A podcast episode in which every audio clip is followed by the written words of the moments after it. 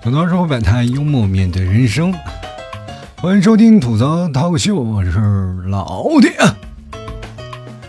不好意思啊，今天的嗓子又哑了，这又给自己找了个借口放假了啊。说实话，我今天本来不想更这期节目的，因为我嗓子发出声了啊。但是我想，如果不做这期节目的话，又得好几天。那不知道有多少朋友跑过来跟我说，他们从来不会关心我的身体，只会关心我的节目更不更新，是吧？每次到这个时候，我都那种心里都特别纠结，我多希望能关心关心我。但后来我仔细发现了一件事儿啊，就是他们又不是我的谁，关心我干嘛？要么你们提早吃醋了，该。今天这期节目呢，我声音可能会有点失真啊，所以说各位朋友稍微有点见谅，因为他会跑音，你知道吗？我是控制不了的，因为他嗓子这边他音往那边走，嗓子为什么哑呢？是因为我一开始做节目我还好，保护嗓子保护还可以。最近呢，我突然发现一件事儿啊，就是我唱歌突然好听了。然后我想我唱两首歌吧，然后这两天我练了几首歌，今天晚上呢也是突发奇想，拿了个麦克风，我在那儿练歌来着，练了两首啊。基本就亮批了啊！后来我发现一件事儿啊，我这辈子就不适合唱歌，你知道吗？就是告诉你了，你说你要唱歌嗓子就完蛋啊！所以说没有办法，这个人嘛，这个只要倒霉了，喝凉水都塞牙。其实我发现有些时候人不是懒，就是热的时候都不想动。就说实话，我是这今天我才终于理解为什么在南方经常能看到两个人就是光吵架他不动手，就吵架没有什么问题啊。就是因为你如果动手的话，就会容易出人命，是吧？你们谁见过两个人在桑拿房里打架的，对吧？你这边打着打着，还有人给你加水，你知道吧？你会发现一件事儿，这打架不是看谁厉害啊，就完全看谁在生命里比较顽强，是吧？所以说，经过很长时间，你会发现一件事儿啊，就北方有个动物啊，就物种啊，它叫蟑螂，是吧？但是它在南方的称呼叫做小强。生命里顽强那个强啊，但是不仅仅呢，它会逃避我们的人类的追杀，还要逃避大自然的危险。但是呢，我们有些时候也没有办法了啊。但是遇到一些事情呢，我们没有办法啊，就只能跑啊，或只能应对。就像我们今天，就像我今天，我骑骑着小电动车呢，我走在就打包牛肉干的路上呢，在那等红灯的时候，一不小心呢，就踩到了旁边停车人的脚了，你知道吗？而且关键是我当时并不是认为那是脚，我认为那是减速带，你知道吗？人那哥们当时就看着我，就是他看着我，其实本来就想让我主动拿开嘛。我突然发现，我这，哎呀，我的妈呀，我这么受欢迎吗？现在帅哥都看我是吧？就是他也没有想到，这这臭不要脸的居然没有拿开，我天！就是反正是没有想到啊。然后他想抽呢，又抽不出来。其实我当时我还想呢，我说减速带怎么这个还带震动功能的呢？就后来我就意识到这个问题了。我是看了一眼呢，哦，哎呀，不好意思，踩到人脚了。然后我这那啥呀，就是天热不是吗？人燥，你知道吧？人人一燥了，这家伙我就本来我是看到了，我还在想应该怎么去跟那人说对不起啊。结果对方就开口了啊，对方开口说：“你都踩我脚了，你不会说声对不起啊？”啊，真没礼貌！你不会说话你。然后呢，我就很礼貌的点了点头啊。你别说啊，当时我一直点头完呢，我话都不用说，而且对方的看我的眼神就一下变得非常慈祥，你知道吗？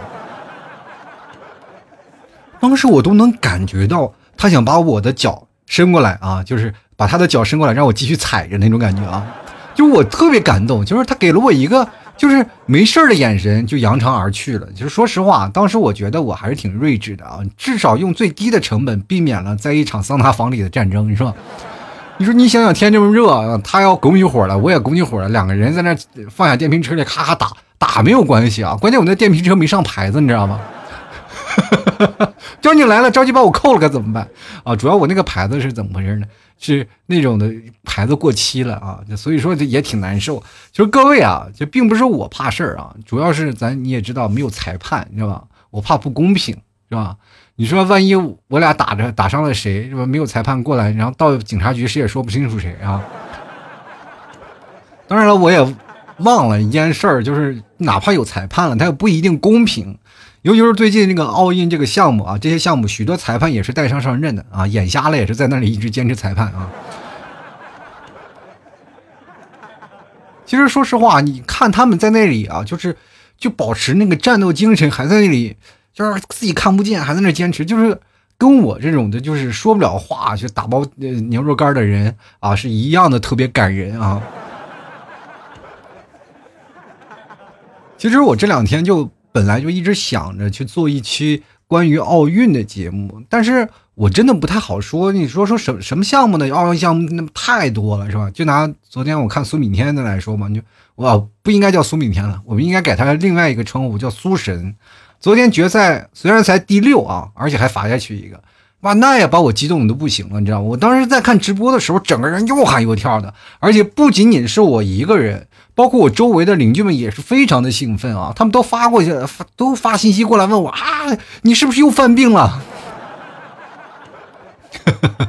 这没办法啊，确实是太激动了。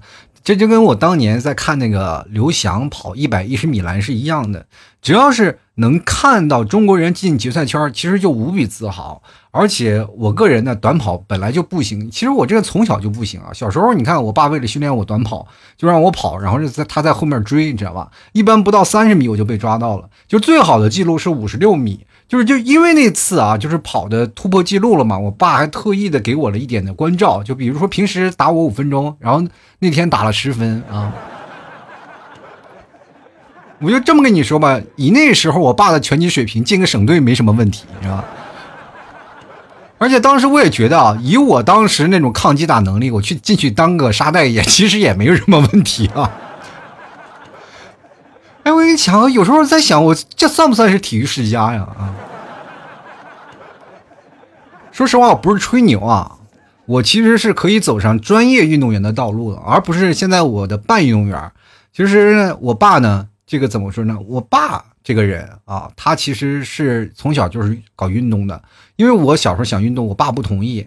我爸爸当时也是在我们本地，虽然说我们。地方很小，内蒙的地方很小，但是他也是有名的运动健将啊。年轻的时候，尤其上学的时候特别厉害。我爸从小就打乒乓球，市里面大大小小的比赛他都参加。就是现在啊，就是前两天，就是还有一场比赛，他去当裁判去了。就是这样的，他们从小到大一直在打，就是乒乓球，就这个事业围绕他一生，你知道吗？串联的一生，就包括前两天去看这个男团的，就是男子不是男子团体的，就是。男单的决赛啊，就马龙和樊振东他们几个专门啊，一帮球友找了一个酒店，你知道吧？找了个酒店，然后呃，找了个饭店，然后找了一个大桌子，专门有电视，坐那里边喝酒边吃饭，是吧？在那里边看球，特别有氛围啊。所以说他那个时候没事干就当裁判，也特别滋润。可以这么说吧，我几乎是跟着乒乓球的案子一起长大的，就是那水平，我告诉你可想而知，是吧？不熟悉我的人都想跟我挑战一下，我从来都是拒绝的。我说不跟你们打。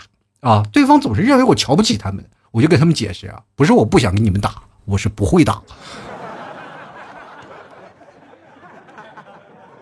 这帮人都不可思议的看着我，就是问我怎么可能不会打呢？因为这个问题，我我也经常问我爸，我说，哎呀，我你的从小就打乒乓球，你看你身边那些球友的孩子，一个个比一个厉害。你说到我吧，我跟他们一起打，他们说打乒乓球，我说咱们能不能打台球？那那几个朋友都说好呀好呀，我说我也不会啊。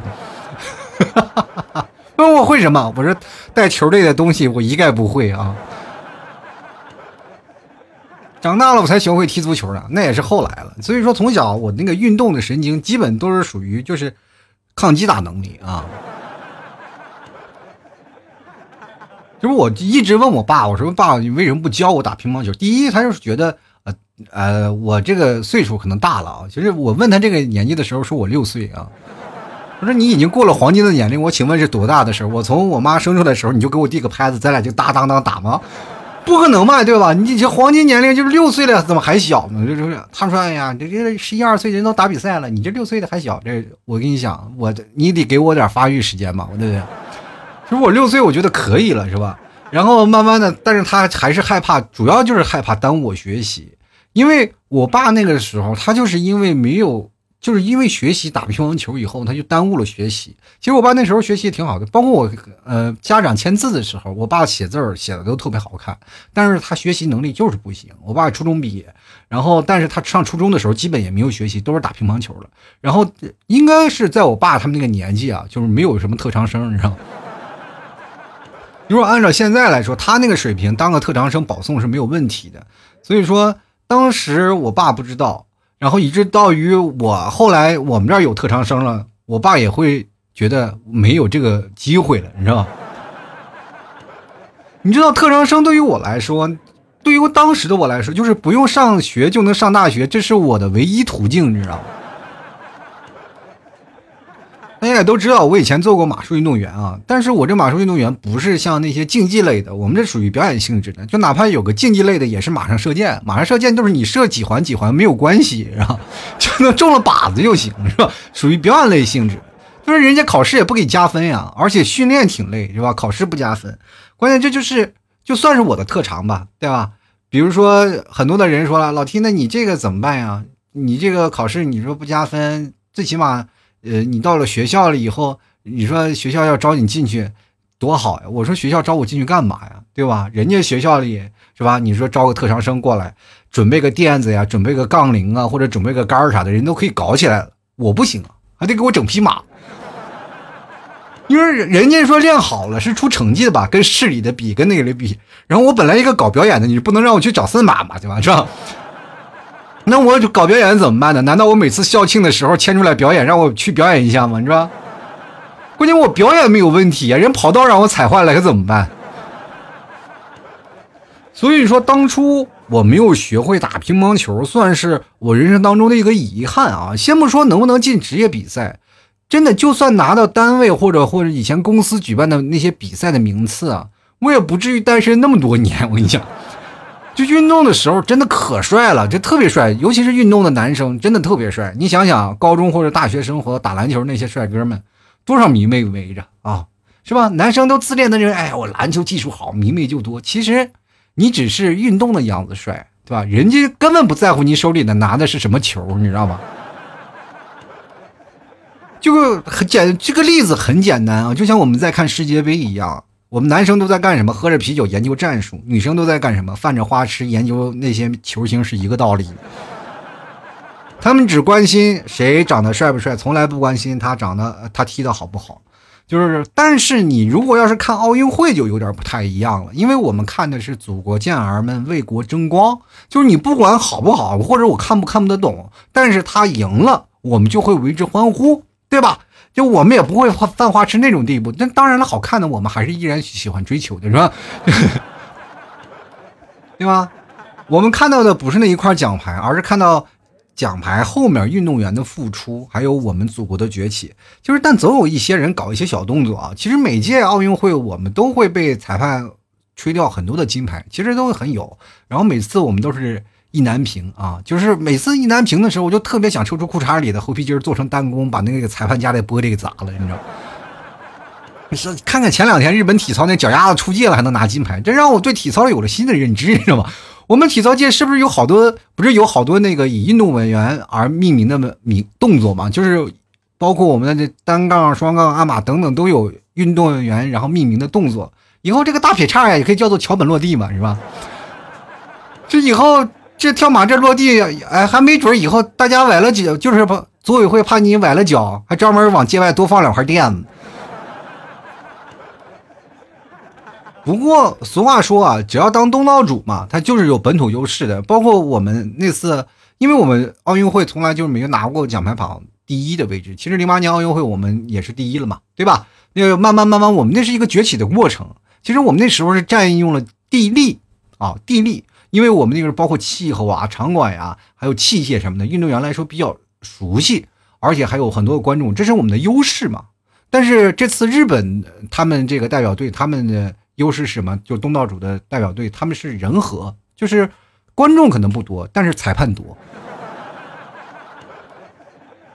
其实我就当时就在想一个问题，我说这些裁判是不是参加完了奥运会就会亲自下场为残奥会的那个残奥会做准备了，是吧？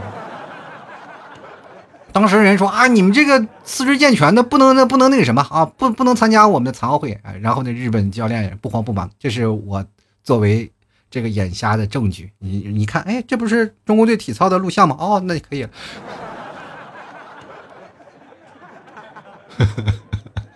其实最不受，其实最不受欢迎的还是有些。那些小媒就是那些媒体玩那些小猫腻啊！各位朋友不知道看没有？就是日本媒媒体可可好玩了，就是水谷隼不是侥幸拿了一块混双金牌嘛？然后其实那块金牌也是有水分的，因为当时刘国梁教练就是不是就应该叫刘国梁主席啊，就那不球的不懂球的胖子。然后那个场地其实是小了，许昕那个打法他是真的是满场飞的啊，他是会拉球的选手，就打不死。但是你场地缩小了，就限制他的自由了。而且包括刘诗雯，她其实也是可以拉动场场上的调动的，非常利可以利用场上空间的人。结果你把场地缩小了就不行，所以说这就很很容易造成我们一些被动。当时我们输了嘛，其实我们也知道啊，确实是难受了，我们也心里很难过啊，这块金牌输了。然后但是他是水果损失侥幸拿到了一块混双金牌，这家伙日本媒体就一顿吹啊，说哎呀，所以说他拿了金银铜三块奖牌是吧？集齐了三块奖牌啊，乒乓球的第一人，我天！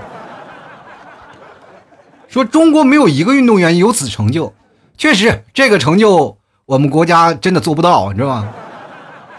我跟大家讲啊，这主要是不要怪我们啊，这不是我们，是那个奥委会他修改了规则，要不然乒乓球领奖台升起的是三面五星红旗，我告诉你，我们连铜牌都见不到。就况且呢，我们真的，哎呀，我说实话，平时你让我拿块铜牌，我们挺难的，我们的口号都是争一保二，你知道吗？我们第三都不敢想，我感觉就是好像是拿块铜牌有点难啊，不是我们想输，是对手不争气。其实各位你们不知道啊，就是我们这些打球目前名次好的，就是现在目前世界上打球名次好的都在中国打球，其实跟中国很熟悉。就哪怕在场上，我们啊这些呃两国的人啊一直在说这个，但是他们其实，在场下有的都是好的朋友啊，都是来这里玩，也是在这里打，我们也是愿意教。我们把这个计划称之为什么呢？叫做“养狼计划”。哎，我们就是培养对手，鼓励对手，让他们努力争取赢上一块奖牌，你知道吧？这个我告诉你，大家其实有一件事情非常不好啊，就是如果说老是我们这么赢的话，人家可能不带我们玩了，真的有可能是取消这个，因为我们现在为我们国家改变了很多的规则。但是我们就是那么努力，对吧？而且你可以像想象一下，是吧？我们得把对手培养起来，是吧？培养起来，我们才有的打，有的玩，就是有胜负。其实说实话，老有金牌对我们压力很大，对吧？我们拿不了一块金牌，我就感觉哎呀，我不行了，对吧？退缩了。其实有时候输两把，也是让他们知道啊，你们还，我们不是说是让出一块奖牌，而是让给他们一种鼓励，加油啊，加油，你们还可以，是吧？其实我们每次训练的目的都很累啊，就不是说像你们现在想象的那很多的球员怎么样，从小到大啊，就一路上你知道竞争有多激烈啊，当个运动员能打上比赛真的太难了。我还记得有句话说啊，这是我们你有什么名衔啊，对吧？刘国梁教练那那时候还是教练呢，说你出了世界第一，你有什么头衔是吧？对，当时我听这个词，我这太凡尔赛了，我天。而且各位讲啊，就是我们的优势项目现在是逐渐在扩大的。我们真的可能你们现在零零后、九零后看的少，像我八零后嘛，经历的比较多啊。因为我确实是能从我小的时候看奥运会就知道，我们以前是很多的项目是没有办法的。我们现在项目在逐渐的扩大。我们国家有一个特别厉害的事儿啊，就是你不信，你仔仔细分析一下，你就会发现啊，只要我们实现一个叫做零突破，接下来的目标就是统治。你知道最早以前啊，乒乓球谁最厉害？我告诉大家，别说，还真是日本队啊！日本队的弧圈球非常厉害。我们那时候没有办法，后来我们都是哇，也生着生练啊，生练，然后才把这个弧圈球真的是一步步的战胜了对手，并且把对手的距离拉得越来越远。后来我们只能在后面喊呢，哎，快来追上我们吧，快快快啊！然后或者他们也在喊，哇，中国别跑了，给我块铜牌吧。而我们呢，现在还有很多的优势啊！现在比如说像跳水啊、射击啊、体操啊、游泳啊啥的啊，这个我告诉大家，其实是以前我们游泳也不太行啊，后来不是起来了吗？就是你看看今年我们有多少金牌，对吧？而且比较有意思的是，绝大多数的都是浙江人。真的，你要是在浙江，你就能感受到这个氛围啊！我就在杭州，因为我以前就比较爱游泳啊。许多小，你到游泳馆就看到许多小孩就从小就学游泳，就是比如说你到一个现在很多的游泳馆啊，还有或者是现在你到那个健身馆都有，而且都有很多教练在教，而那些教练都是呃运动员啊，就就现役运动员也有退役运动员过来教的。我不知道是是不是有这个说法啊，说让运动员多教一下这些孩子们，然后补充一下。反正是我就是看到了。而且有一次，我心想，我在那那个隔壁三个泳道，我说想想我我能不能跟这些小孩比比看，因为他们训练了基本的项目就开始冲刺，要有两个来回啊，因为这是套路嘛。那我想想，我就比一下吧，我就在那里默默等着那个教练吹口号，我也听着口号，我就开始往前冲嘛。然后就咵嚓，那个教练喊冲啊，然后呢，这三个小孩就在前面游，我在后面追，然后追追追追，然后我告诉大家啊，说实话，我连小孩踩的浪花我都看不到啊。那一个个跟小火箭似的啊，大大火箭呲窜出来。我此时我才意识到啊，意可意识到了一种什么问题，就是人小孩呢叫游泳，我这个叫做养生，你知道吗？所以我就说啊，别让我们零突破，你这要突破了，下面就是夺冠的大热门。就是你看，我们连最不擅长的就是田径百米，我们都已经站在了决赛舞台上了，是吧？那下面男足就指日可待了嘛。呃哦，对不起啊，这这么提气的时候，我觉得不应该提男足，是吧？哈哈哈哈哈不过我还是想说啊，如果有一天我们男足真的拿了奥运会冠军，或者是拿了世界杯冠军，你觉得未来我们不会让自己的孩子去踢球吗？对吧？或者是如果以后二幺幺九八五开个足球特长班啊，对吧？你踢好了就直接给你保送，那些学习不好的肯定还难道不得搏一搏吗？对吗？不是说说啊，你非有了大学才让大家让孩子们踢足球。这不是，主要是有个退路，对吧？就算我踢不出来，拿个毕业证书也能找个工作，是吧？而且你知道，现在踢足球，说实话不是那么简单。你要去什么专业的足球学校啊？因为那里有文化课，有医疗保障，还有场地供你们练习，是吧？你看现在孩子有什么场地，是吧？好不容易去拿个球去场地里去跳去踢了，然后还得躲避那些老太太广场舞。而关键现在。踢足球不是说一般孩子能负担得起的，而且你知道我们那个业余也是踢足球的，对吧？尤其是我还有我们一帮的球友们，我们都爱踢足球。但是呢，那个球场啊，就是挺贵的。说实话，踢一场球我们每个人要掏好多钱。所以说，说实话，这个踢球这件事情也挺费钱啊。你现在有场地，就是哪怕你有免费的场地，基本你也占不到啊。就 说实话。对吧？其实对孩子来说，你再去足球学校比较安全，但是这对大人来说，那就是压力啊，对吧？钱你要许多的钱呀，然后有好多的伟大的球星人，我们都在想，哎呀，那些球星从小就很穷，就贫民窟啊，他说他们踢球很厉害呀。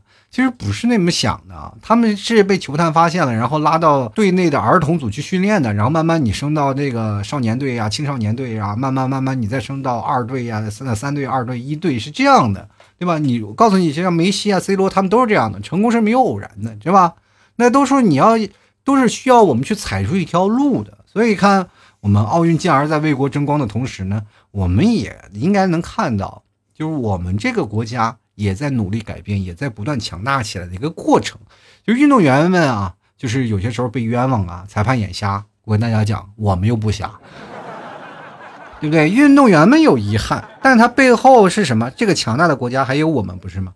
所以啊，人生难免遗憾，但是遗憾之后是更加辉煌的明天。好了啊，我今天就先聊奥运会，聊到这儿啊。你知道太多了，我就感觉我就内心啊有点激动啊，有点。你知道我昨天我恨不得自己去跑个百米啊，要不是我觉得我这个脚丫子现在跟不上了，我我也跑一个百米。其实我觉得是这样有一件事啊，就是现在我们学校里，我不知道各位朋友现在的学校里是什么样的情况，体育课是什么？就我们那个时候的体育老师，我都感觉啊，就是随便找一个老师就在那教就行了。因为我因为我们那个体育老师，我总是感觉啊，就不负责任。他是干什么的？就拿个球往上一扔，哇，二十多个孩子去抢。我感觉世界上最轻松的职业就是体育老师。你知道我们小时候的愿望是什么？就是当体育老师。因为每天上班你啥活也不干，然后你就哪怕是你真的想干活，别的老师都不答应，说体育课我占了啊。我记得我们体育老师教过我几个运动啊，就是扔个铅球啊，立定跳远，这是教过的。其实我们更应该学习的是什么运动项目？就田径上的一些项目是什么？就是你田径上面的一些技巧，抬腿呀，然后你送胯呀，送髋关节呀，送等等等等这些东西，你要教给我们技巧，对吗？所以说我希望真的是在教育方面，以后我们包括田径技巧呀。我们都会，包括跳远、跳高啊、乒乓球等等等等，什么有自己兴趣班，慢慢你会发现你也有一个特长生进来了。其实有的人呢学特长都是自己学的啊，你真的在学校出名其实挺难的啊。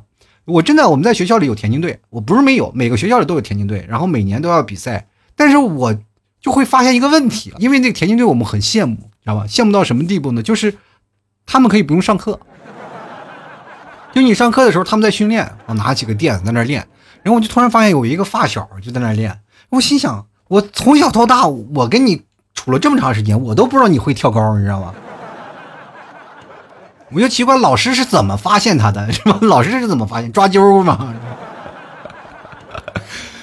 所以说人生啊，我还觉得从教育为主啊，慢慢慢慢你会发现我们更加的强大啊。其实也是从某个方面来说，我们只要突破了零突破，然后我们就会有很好的方向啊，如何去教育下一代，如何从这个方向得到。你看嘛，我们现在百米很厉害了，因为我们知道有成功的道路，这条路怎么走了，接下来就会慢慢慢慢有更多的人前仆后继的去走这条路，对吧？只不过有的人没有出来嘛，啊，有，而且运动员也很难过。我跟大家讲，就是因为我也是，我还不是正儿八经的，就是全运动员啊，我是属于半运动员。但就是半运动员，我都浑身伤病，你更何况运动员们呢？其实他们真的很累啊，而且这个伤病真的是，说实话，不是说你现在就调理好的，他是一辈子都调理不好的啊，一辈子都有。有的伤你真的是一一伤伤一辈子。比如说朱婷的手受伤了啊，很多人说啊，他就受伤了，养两天就好了。不是我们现在讲的，我的手腕也受过伤，我一辈子了，到现在我这阴天下雨我都疼，有时候手腕都用不上力。所以说，能够在受伤病的情况下还能完成动作的，那是一种很伟大、很伟大的现象啊。好了，吐槽社会百态，幽默面对人生啊！喜欢老七的朋友们，别忘了多多支持一下牛肉干啊，因为这两天我可能。这个可能啊，我不知道嗓子恢复情况会是什么样。然后，但是呢，也希望各位朋友多多支持。就哪怕有一期没有更新，拖更了一期，大家也别忘了多支持老 T 牛肉干，好不好？我也尽量，然后那个支持一下。就我嗓子再严重，我明天哪怕发高烧，我也会给大家发牛肉干啊。跟你讲，这就是我的命啊！而且绝对好吃，希望各位朋友多多支持一下。听众留言啊，我看看听众朋友都说什么。就是我今天说的话题，就是奥运会让你印象最深的是什么事儿啊？我看看听众朋友都怎么说。第一个就是敖青啊，这还不是小日子过得挺好啊？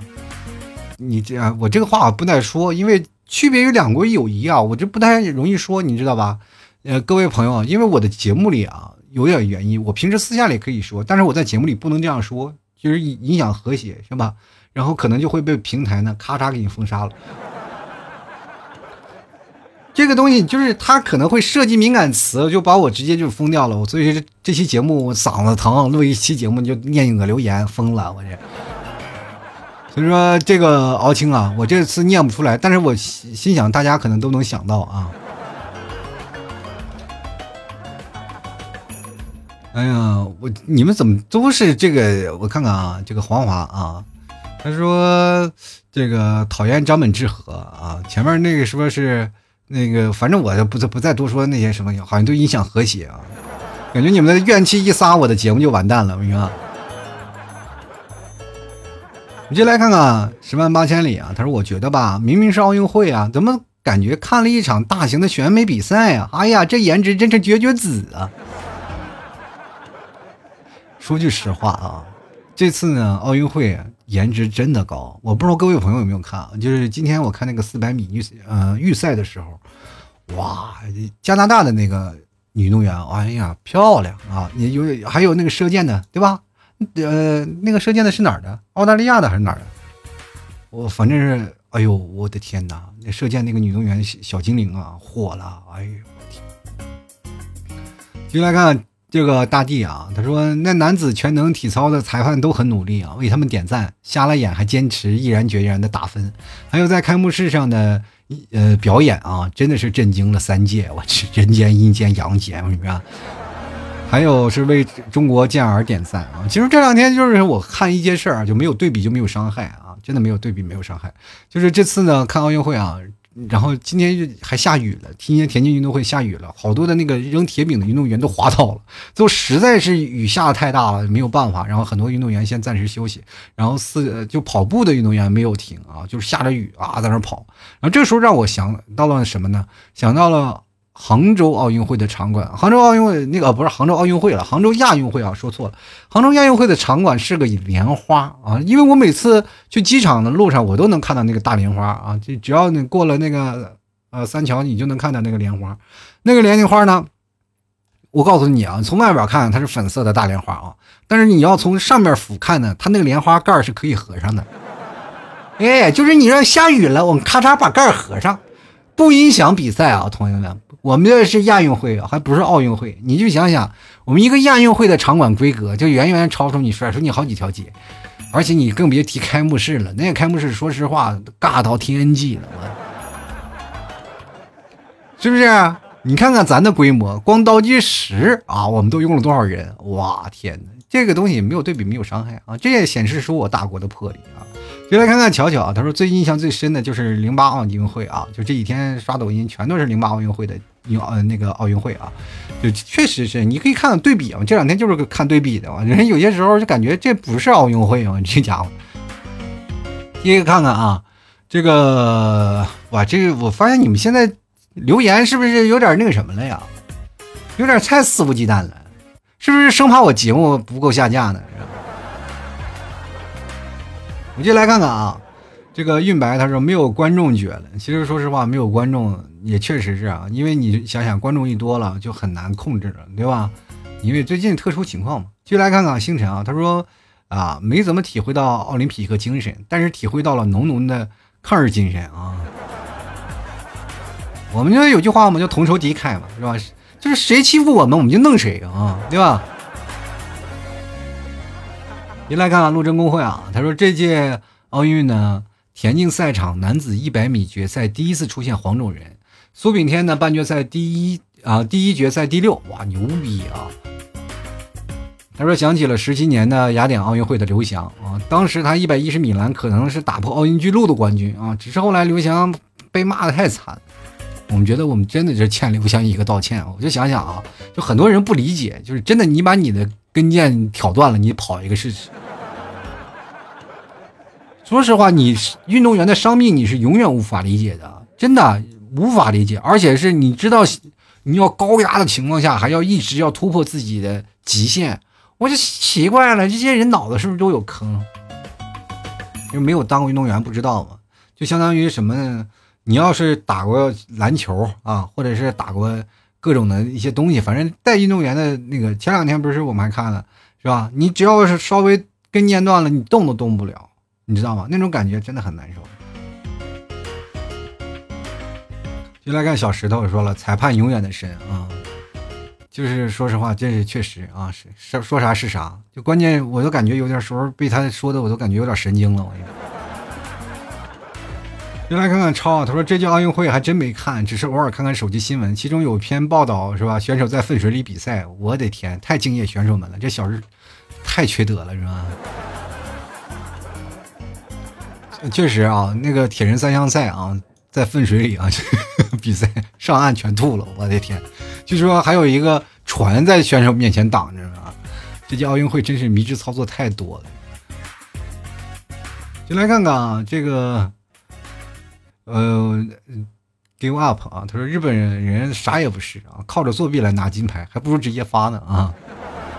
其实有有一次挺有意思，就是柔道比赛，你看人日本就是厉害啊，柔道确实厉害。但是光日本那个柔道就拿了八块金牌，是吧？揉碎了各种公斤级别的，我的天哪！我我再想想，我们要是把乒乓球比赛比成年龄段的，是不是这也很厉害啊？来看或许啊，他说我想吐槽一下那天整天丧的人，丧什么丧？没事去看看女单乒乓，一天至少五块金牌，你有什么好丧的？这个女单乒乓也不一定。就是女单乒乓就一块金牌，就是乒乓是乒乓，乒你说女单乒乓，她不可能跑出五块金牌，她只有一块，你知道吗？只有一个人拿冠军啊，就是刘 梦拿了冠军啊。就来看街角守候，他说从九一八事变啊，啊我，这我这个不太好说啊，这确实是老牵扯的。进来看看雪梨啊，他说，杨倩，好好看啊，一个零零后都可以让东京的国土上响起国歌的零零后啊。这个这次去的确实是啊，国歌在日本的土地上响起了，太解气了啊！我们就来看看咸鱼，他就不翻身啊。他说，既然可以变着法儿的给自己的国家运动员给金牌，怎么还办这个奥运会干嘛呢？真想不通啊！就关键是人花钱了嘛，主要是。这这也也挺为难的，你说吧？人的奥运会都干什么呢？人奥运会关键有很多的游客会来啊，提高的知名度。但这届光花钱了，是吧？不挣钱，是吧？奥运场馆没有运动员，没有观众啊，算了吧，也也挺可怜的啊。进来看长江战神啊，这个我就想问一下啊，东京奥运会真的是在日本举行的吗？看到了日本无情的裁判，就知道啊，去日本资金多半是亏了。希望中国能大获全胜。是啊，你确实亏，你连床都变成纸的了，我跟你。我说这届我跟你觉得，我跟他是不是最好的一届，我也不敢说；最坏的一届，我也不敢说。但是最省钱的一届啊！先来看啊，这个按说了，T 哥呀，不知道从哪开始吐了啊！这个裁判带病出战，宿舍的质量特别好，可是我们队员嘛，训练辛苦，刚进房间趴地上就睡着了。就是针对中国还以以剑还击啊，好像还没有多少。我怕评论字数有限制啊。这个以剑环以剑环节是什么意思？就是击剑的时候吗？啊，击剑这个我还真没看啊。但是我跟大家讲啊，这个生活呢，咱们都得过，是吧？但是你会发现，真的在奥运村有点过不下去。不知道你们有没有看过马龙和樊振东比赛那个场景啊？就是啊，感觉马龙好憔悴啊，是吧？真的是感觉就那样的迷迷瞪瞪的啊。让我想起了若干年前的张继科了啊，确实是啊，奥运村里，你看至少以前还能睡着觉吧？你看这个状态明显就不行了，那黑眼圈啊，那纸床我觉得真的是睡不好啊。我发现这次我就真的不能让你吐槽，吐槽了好多听众吐槽，我的节目都没法播，你知道吗就来看看啊，这个麻瓜说了，最深刻的当然是体操裁判啊，太敬业了，这带病都要坚持上岗。还有，呃，山本大辉呢，这是一脚就出界了啊，这个零点二分，和肖若腾啊单杠只给了十四点零零三三分啊。还有呢，就是中国梦之队啊，牛逼 class 完美。还有昨天我们的苏炳添啊，九点八三秒，中国速度还创造了历史啊。然后接下来看啊，这个。又雨啊，他说了，这届奥运是我从头看到尾的啊！我那届奥运会呢，开幕可真是让我开了眼界啊！这个这这一个个妖魔鬼怪、魑魅魍魉呢，出发点呢其实还是好的，就是为了纪念这因因新冠死去的人。但是咋不能整点正常的节目啊？还有那个老高老高的木偶，眼睛转眼逼逼的啊！这还有那个巨型的木头气球啊！我就想问一下，日本人看的不发怵吗？啊？咋就不能整点阳间的玩意儿啊？那艺术是不分国界的，但是分阴阳两界呀！我，我们继续来看看啊，节奏。他说奥运会哪一个不是天之骄子？应该是上辈子做好事儿的结果吧。所以大家多做好事儿啊。这个这个最后一个朋友啊，他说一个放假的清华大学学霸拿了两块金牌啊。人人是专业人，就是干这个的啊。就是他放不放假，他也过来拿这块金牌，你知道吗？